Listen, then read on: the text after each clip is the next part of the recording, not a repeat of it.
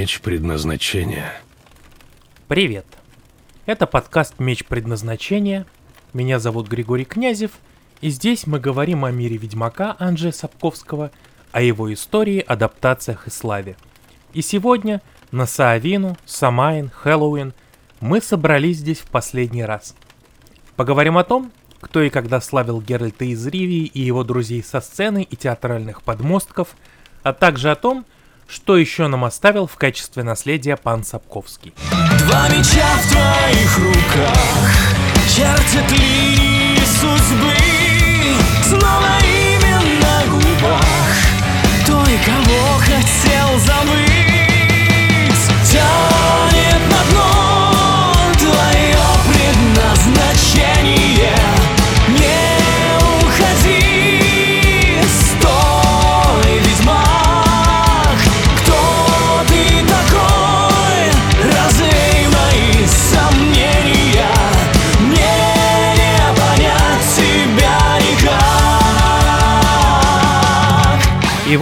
это первая ласточка разговора о Ведьмаке на сцене эстрады и театра.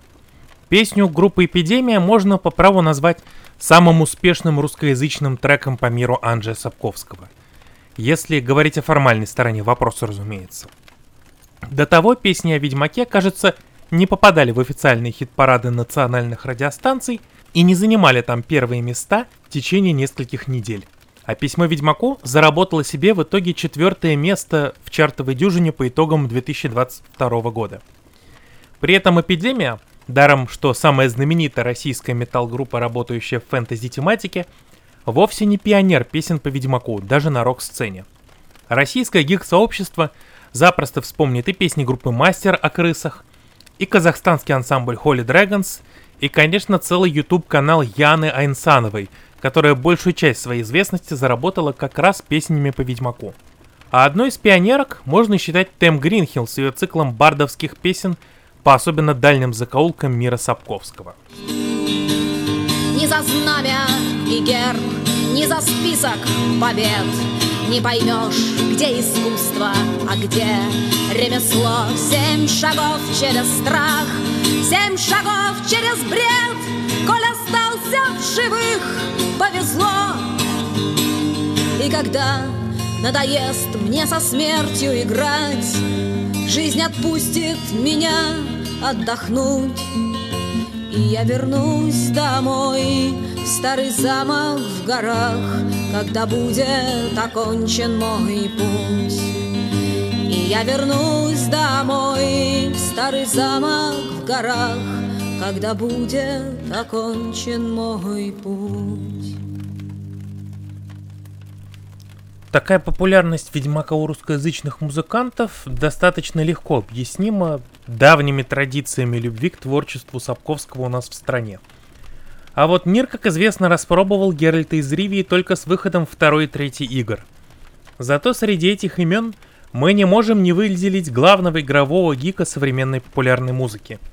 Это ирландец Гэвин Дан, лидер One Man Band проекта Miracle of Sound – Пожалуй, это самый знаменитый из артистов, писавших музыку по нашей любимой вселенной. По крайней мере, 17 миллионов просмотров на ютубе у тягуче-распевного эпика про белого волка за 9 лет более чем впечатляют. И скорее всего приходит на ум любому игроку относительно творений CD Project Red за границами России. Keen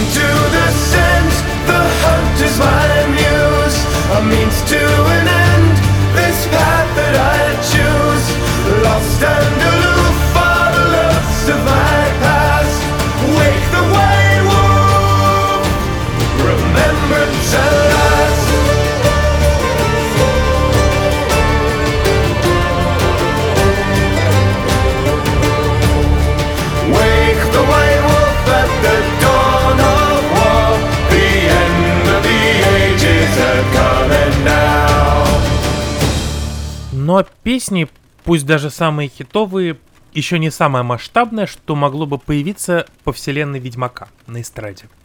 В 2009 году в Ростове-на-Дону состоялась премьера рок-оперы «Дорога без возврата» композитора Евгения Пронина и он же лидер группы «Эссе». Это была изначально довольно масштабная затея.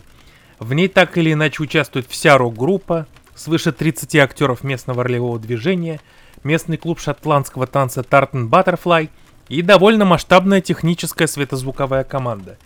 Если этого вам было мало, то мюзикл был еще и экранизирован все тем же составом и выходил в качестве видеоприложения к главному российскому гик-журналу «Мир фантастики». принцессу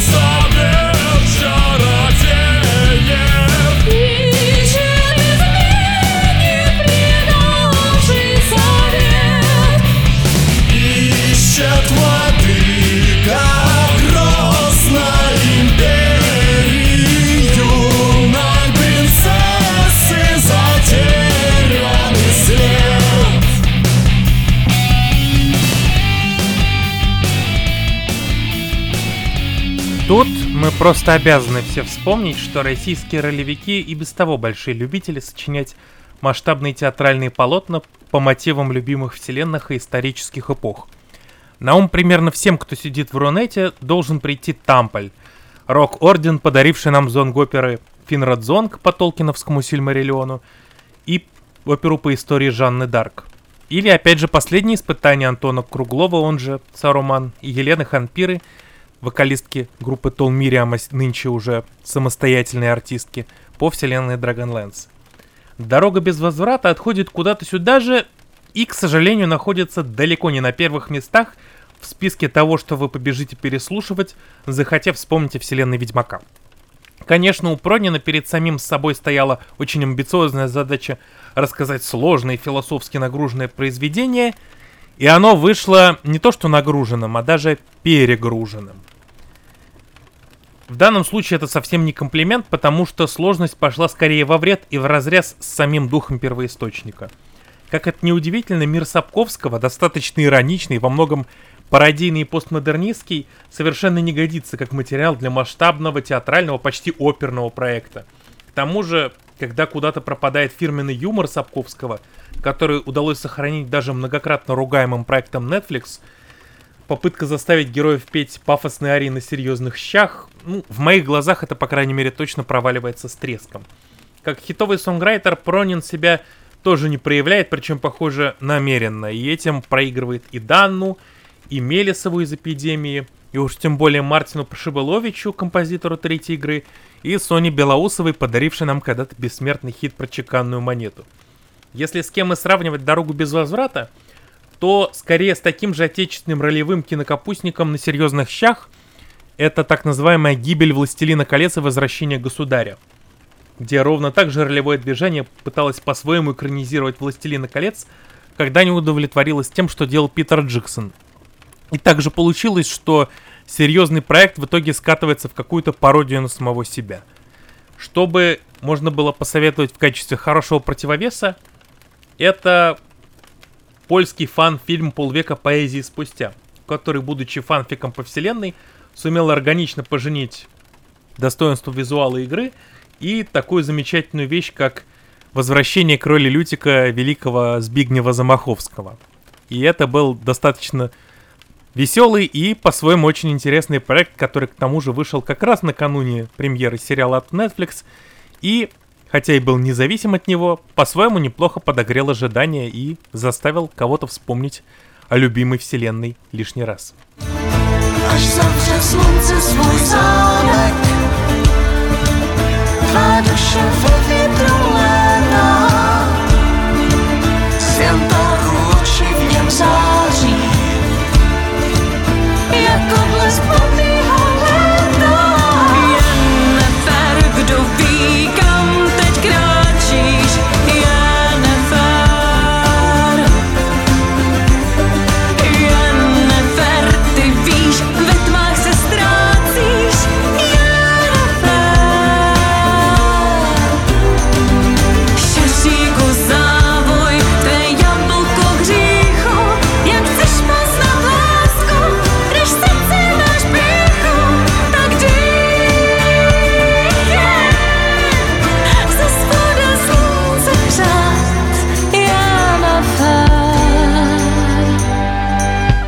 Это только что звучал отрывок из произведения чешской группы Деларейн Йеннифер И он, конечно, не имеет отношения к какому-то другому большому амбициозному проекту по вселенной Сапковского, но сам по себе довольно замечателен и примечателен тем, что это один из самых удачных и хитовых треков по Ведьмаку.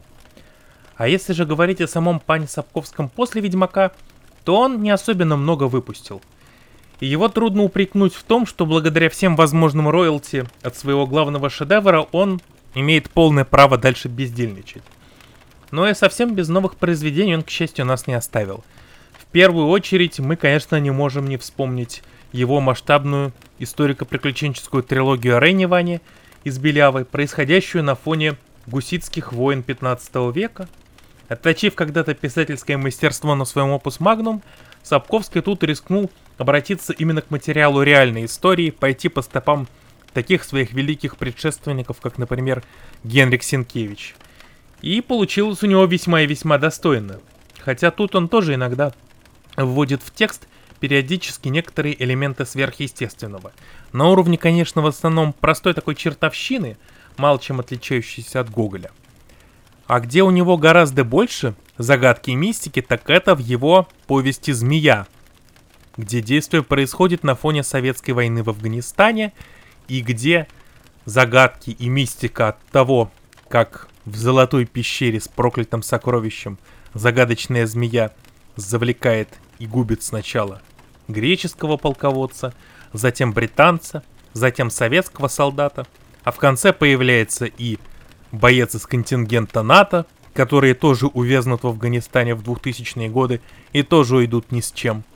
И вот этот магический реалистический мир мне даже кажется очень неожиданным поворотом в творчестве пана Анджия, но по-своему весьма и весьма интересным и достойным, и было бы очень здорово, если бы вы вдруг обратили на него внимание.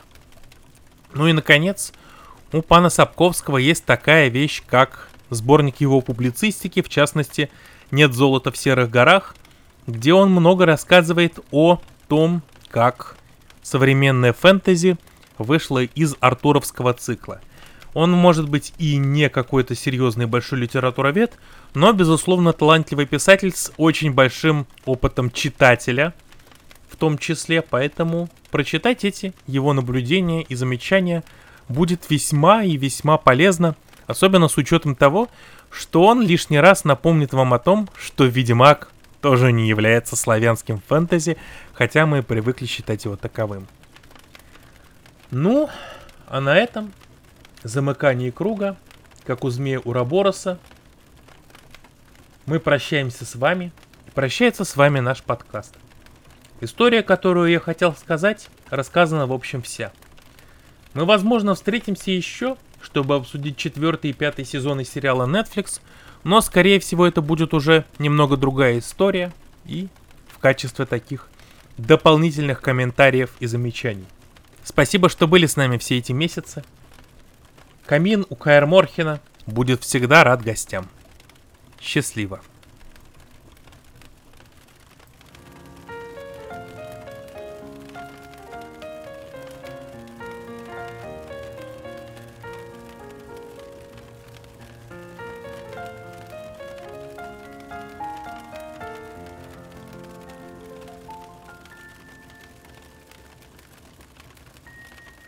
Меч предназначения